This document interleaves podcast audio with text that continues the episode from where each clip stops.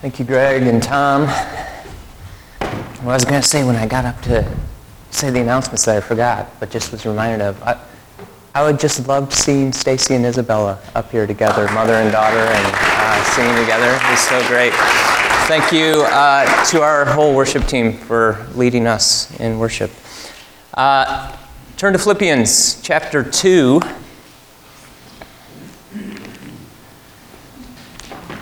We're in the midst of a series through the book of Philippians. This is a letter that the Apostle Paul wrote in the first century, somewhere around 62, that uh, Paul wrote to this group of Christians in the Roman colony of Philippi. And uh, in chapter 1, he talks about how uh, he is a servant of Christ Jesus. And he, and he writes to all the servants and saints in Philippi. And so we, we have this uh, interesting balance of how we, as Jesus followers, are called to be servants. We are servants, and we are also saints. What saints are, are servants. And as Paul continues to write the letter, he builds to this climactic uh, poem, an ancient hymn that we looked at last Sunday in Philippians 2, verses 5 through 11, where, where he says, In your relationships with one another, be like Jesus in the way you think, in the way you feel, in the way you act. Be like Jesus, who was in the very nature of God, but didn't consider equality with God something to be used to his own advantage, but instead became nothing. He emptied himself and became a servant all the way to the cross. Jesus the ultimate servant. Uh, and we talked about the way God chose to display his glory was dying on a cross. This is the ultimate act of self giving love. That what God looks like, if you ever wonder, what does God look like, you, you need look no further than Jesus on the cross. This is what God is like. In the midst of, of the Roman Empire, in the midst of world powers, in the midst of, of leaders, global leaders, when you look at what true power looks like, it looks like God dying on a cross for the sake of the world to restore us to Himself and to redeem this broken world. And so, Paul says, in your relationships with one another, do that, look like that. And then he says in verse 12, this is where we're picking up, therefore, my dear friends, as you have always obeyed, not only in my presence, but now much more in my absence, continue to work out your salvation with fear and trembling. Such an interesting phrase, isn't it? Continue to work out your salvation with fear and trembling. Now, wait, whoa, whoa, whoa, whoa, wait a minute. Is Paul purporting some type of works based righteousness here? Is Paul saying you, you have to work for your salvation? Didn't we have this whole Protestant thing that happened uh, in the 16th century where. Um, or 17th century, where uh, Martin Luther was like, no, no, no, no, no, that, that's not what this is, is all about. Uh, it's grace, it's grace, it's grace. It's all about grace. So, how can Paul say, continue to work out your salvation with fear and trembling? How is this possible? I'll let you think about that for a minute. Let's uh, start with the first part of the verse where, where Paul says, You have always obeyed, not only in my presence, but now much more in my absence. There's all kinds of uh, scholarship around this is Paul saying that they've been obedient to him or, or, that they've been obedient to God? Because the Greek is, is unclear there. So is he saying you've been obedient when I'm with you and when I'm away to me and my directions to you? Or uh, you've been obedient to God when I'm with you or when I'm away? Uh, and we don't know exactly what he's referring to, possibly both. Uh, because what Paul has done, he's imparted to these young Christians the way of Jesus, and he's continuing to impart that in this letter to them that they are called to look like Jesus, to live like Jesus in this self giving, servant like, sacrificial way of love. And so, uh, the, the danger that Paul has been pointing out is that uh, in the worldly systems, people strive for status, for position, for power. And Paul is not doing that. He's showing a different way to be in the world. Uh, there's all kinds of history of abuse by leaders in whatever area you look at, whether it's uh, political, corporate, family, uh, or spiritual.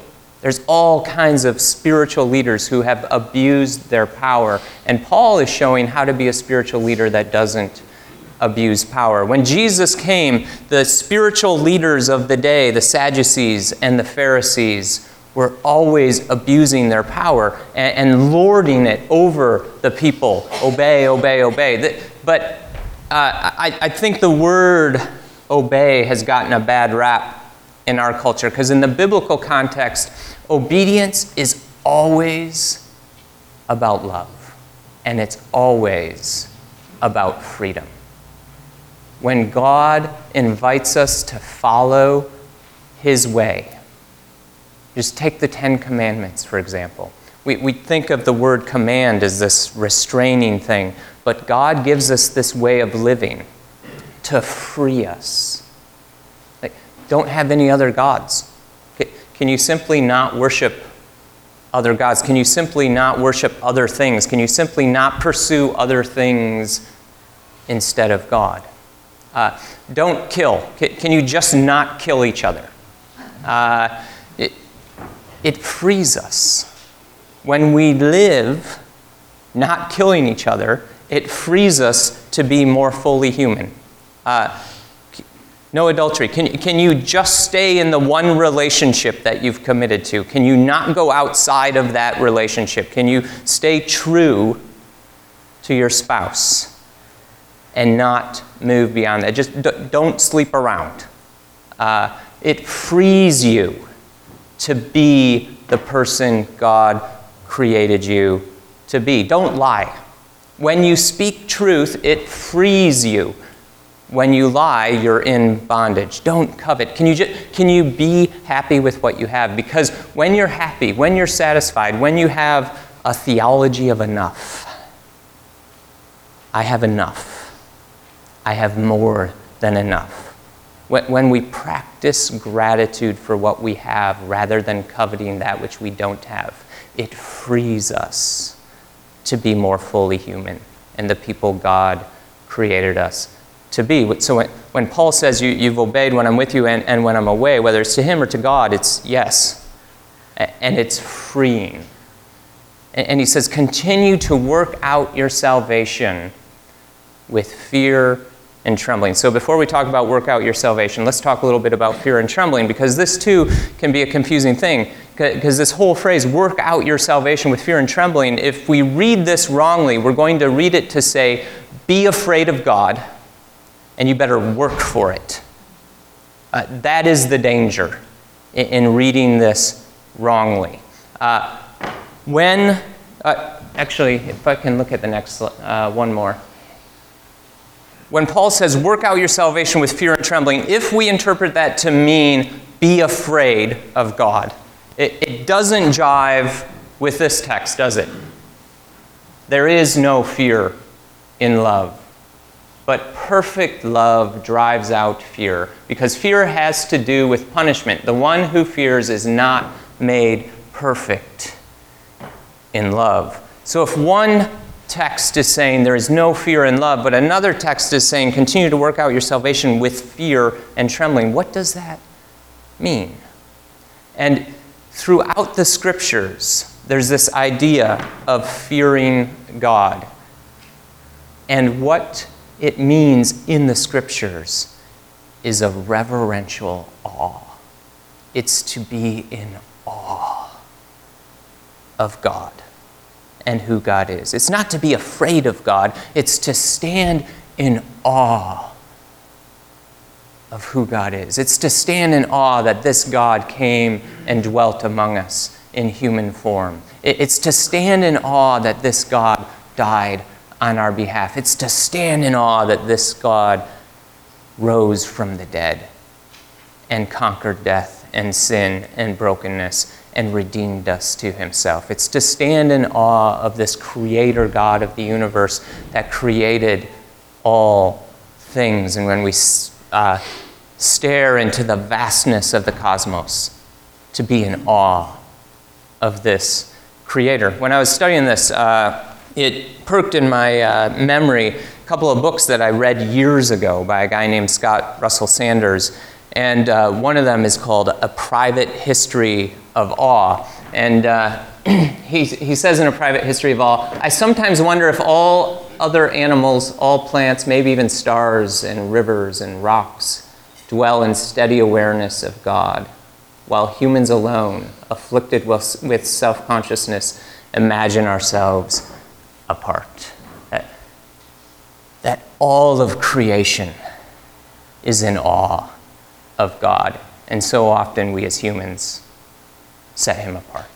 We just forget, we're so, we become so self centered, so self conscious, so uh, about our own issues and our own life that we forget that our very breath is gift. The very Spirit of God moving through us, giving us the breath of life, its gift, that every breath we take, we should be in awe that that breath of life sustains us, that, that every beating of our heart it's gift. Every movement of blood through our system, gift. It's all gift, and we should be in awe of it. Perhaps uh, it could be said like this uh, Rumi says, Stay bewildered in God. What, what if we were just constantly bewildered? Like, oh my God, just bewildered in who God is and the beauty of all that sustains life and everything around us. So, as I was scrolling through private history of awe, I then uh, was like, oh my goodness, I forgot how good these books are that I read by Scott Russell Sanders. So I, I started leafing through Hunting for Hope and came across this. He, says, no matter how clever our works, they will never satisfy this hunger. Only direct experience of creation will do. The likeliest way to achieve contact with the life of the cosmos, the likeliest way to recover our senses is by shutting off our machines and closing our books, climbing out of our tunnels, our cars, our electrified boxes, walking beyond the pavement to actual dirt and rock, and opening ourselves to the world we have not made. Too bad we don't live in an area of the country where we can do this kind of stuff on a regular basis, huh? Uh, his point is if you want to experience more awe in your life, if you want to experience more wonder, get outside of the man made stuff and get inside of the God made stuff and experience the wonder of that which you have not created. Experience the wonder of that which the Creator God of the universe has given us as gift, sheer gift. So, fear and trembling. It's awe, it's wonder, it's staying bewildered in God. So, what does Paul mean when he says, continue to work out your salvation with fear and trembling? It's always important to read in context. We can't just pull this one verse out and wrestle with it. Because the next verse says, For it is God who works in you to will and to act in order to fulfill his good purpose. So, Paul, which is it? Continue to work out your salvation, for it is God who works in you. Which is it? Is it me working out my salvation, or is it God in me working it out? And the answer, of course, is yes. Yes.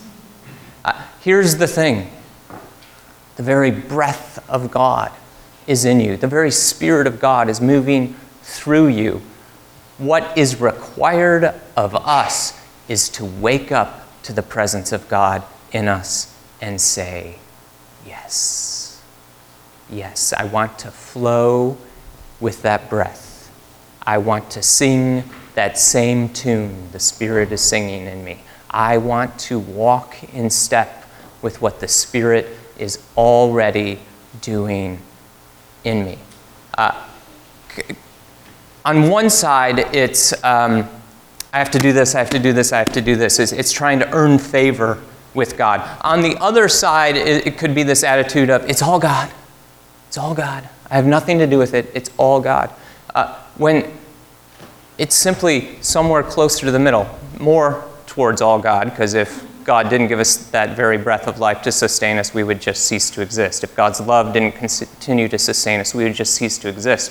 But the reality is, God doesn't want to just do it by himself. He invites us to partner with Him. He invites us to join in this dance, in this movement, in this flow that is already going on from eternity past. God wants us to be a part of what God is doing in the world. And God's love would not be love if He just had us function as robots. He gives us the free will to say no.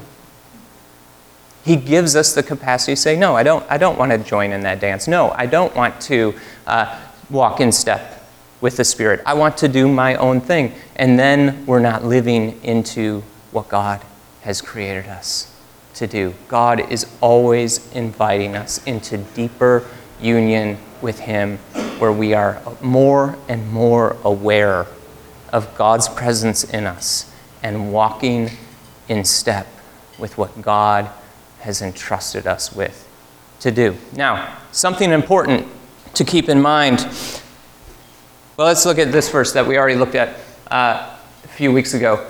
Paul has already said, He who began a good work in you will carry it on until completion. And so it is God who has began this work. It is God who works in you, and it is God who invites you to work out your salvation with reverential awe, to join in the work. Now, when Paul says continue to work out your salvation, next slide. Uh, the your is plural.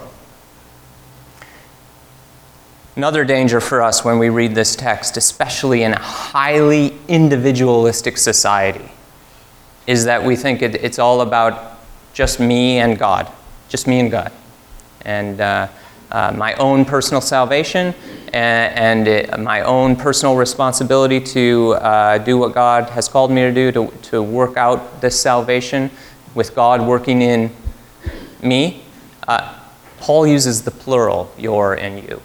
It's what the, the Southerners would call y'all.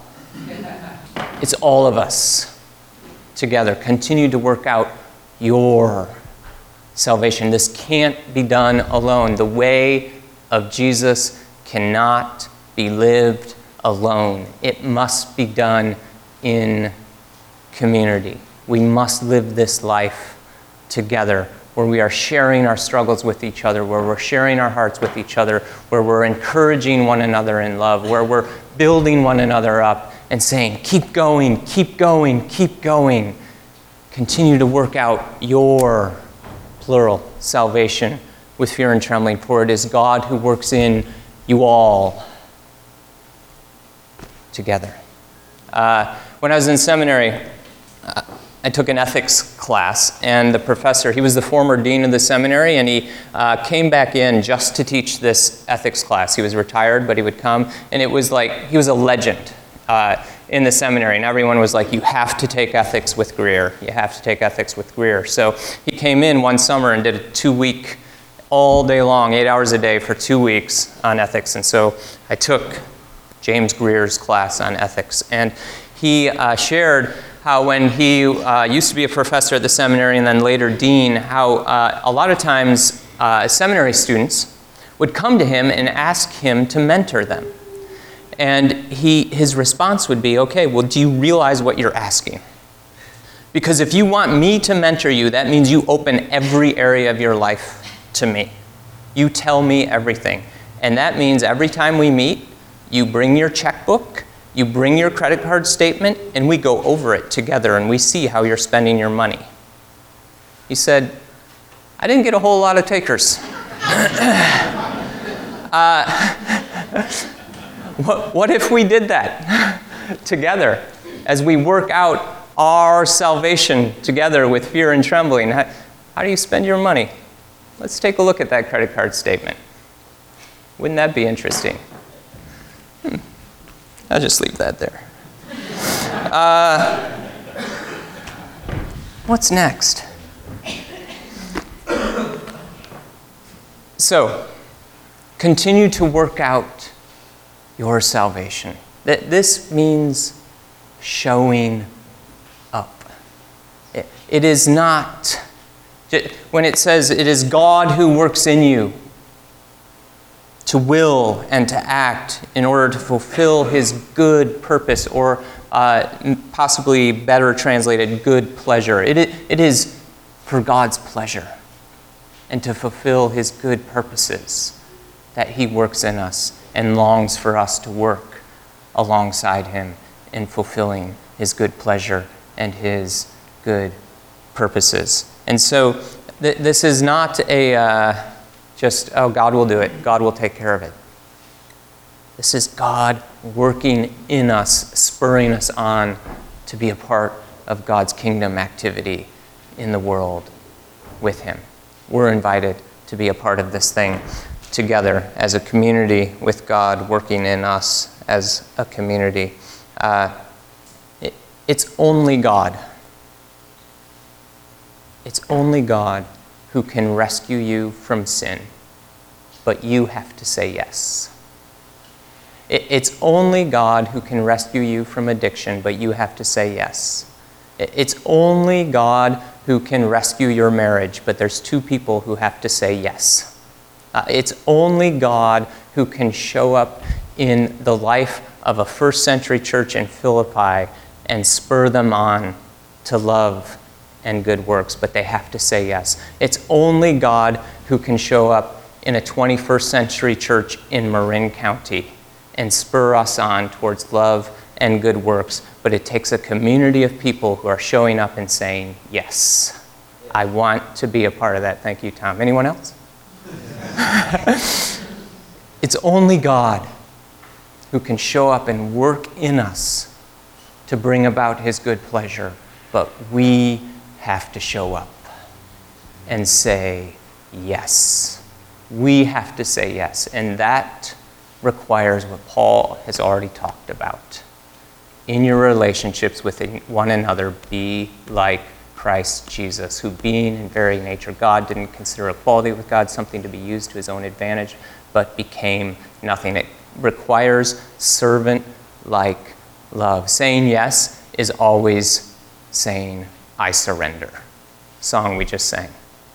I surrender. It's not about me, it's about bringing God's beauty and love and glory into the world in brighter, more beautiful ways it's about the community of faith, spurring one another on, and going out into the world and making the world a better place for the glory of God. It's about showing up and saying yes. So, a text that is, is quoted often in the world of Protestantism is Ephesians 2 8 and 9. For it is by grace you have been saved through faith.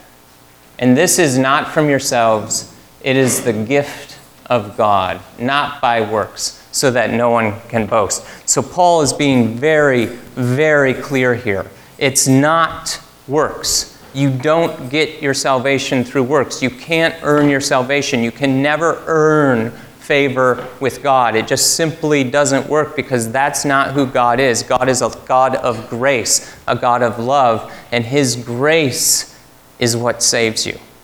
And so we quote this often but uh, what doesn't often get quoted is the full context, which is the next verse, Ephesians 2:10. For we are God's handiwork, created in Christ Jesus to do good works, which God prepared in advance for us to do. And so Paul is saying, the good works you do, they will never save you. They don't earn you any favor with God, but you were made for it. You were made for it and there's something in you that's dying if you don't live into it. And so the good works that we are created to do are never about guilt, never about duty, never about obligation. It's always about living into who God created you to be. And so if you're doing things because you feel like you have to do them to earn favor with God or favor with others, it's not what you were created for. You were created to do those things out of joy and out of love and out of delight in who God has made you to be. Our good works are always because God made us to do good works. And we get to do them, not have to do them. It's a big difference between get to and have to. And we get to because God made us for something so much more than ourselves. The story that God is writing is so much bigger than our own little stories. All our little stories come together into God's big story to bring about God's good pleasure and the things God is doing in the world. Paul uh, uses this tension, this paradox of, of, God's grace and working in another context as well when he's talking about himself in 1 Corinthians 15. He says, By the grace of God, I am what I am. And his grace to me was not without effect. No, I worked harder than all of them. So Paul's like, hey, look, all the apostles out there, all the preachers out I worked harder than all of them. Yet not I, but the grace of God that was with me. And so again, Paul is emphasizing it's God's grace. It's God's grace. It's God's grace. And I lived into that grace and worked harder than anyone else. But it was all grace. It was all grace. It was all grace. And so, last slide. Uh, I think this becomes a matter of waking up and paying attention to the Spirit who is working in you. It is waking up and paying attention to the song the Spirit is playing in your soul and joining in. It is a matter of showing up and saying yes. It is all God. And it's also us showing up and saying yes. Uh, this morning, as we come and partake of the bread and the cup as you take this piece of bread and you dip it in the cup. I simply invite you this morning to say yes. Yes, God. I'm saying yes to the work of the Spirit already alive in me. So it was on the night that Jesus was betrayed that he took the bread and he broke it and he said, This is my body given for you. Take it and eat it in remembrance of me. And in the same way, Jesus took the cup. He said, This is the cup of the new covenant in my blood. Take it and drink it in remembrance of me. For as often as you eat this bread and drink this cup, you proclaim the Lord's death until he comes. Jesus accomplished everything on the cross. Said, It is finished. He accomplished it all. There's nothing you can do to earn God's favor. But God is constantly inviting you to show up and say yes to what He's already doing within you. Will you say yes to God this morning? God, uh, thank you. Thank you for creating us. Thank you, God, that you are a God who works. You worked six days and then rested. And you created us and gave us the opportunity to work. You placed the first humans in the garden and invited them to work it and take care of it. God, this morning I pray that we would show up and join you in the work you're already doing. God, make us a community that shines like a light in the darkness. Make us a people who are deeper in love with you and deeper in love with this world you created and extending your love to the world. God, uh, help us every morning to wake up and say yes. Every afternoon to be more aware of your presence and say yes every evening, to say yes. It's in the name of Jesus we pray. Amen.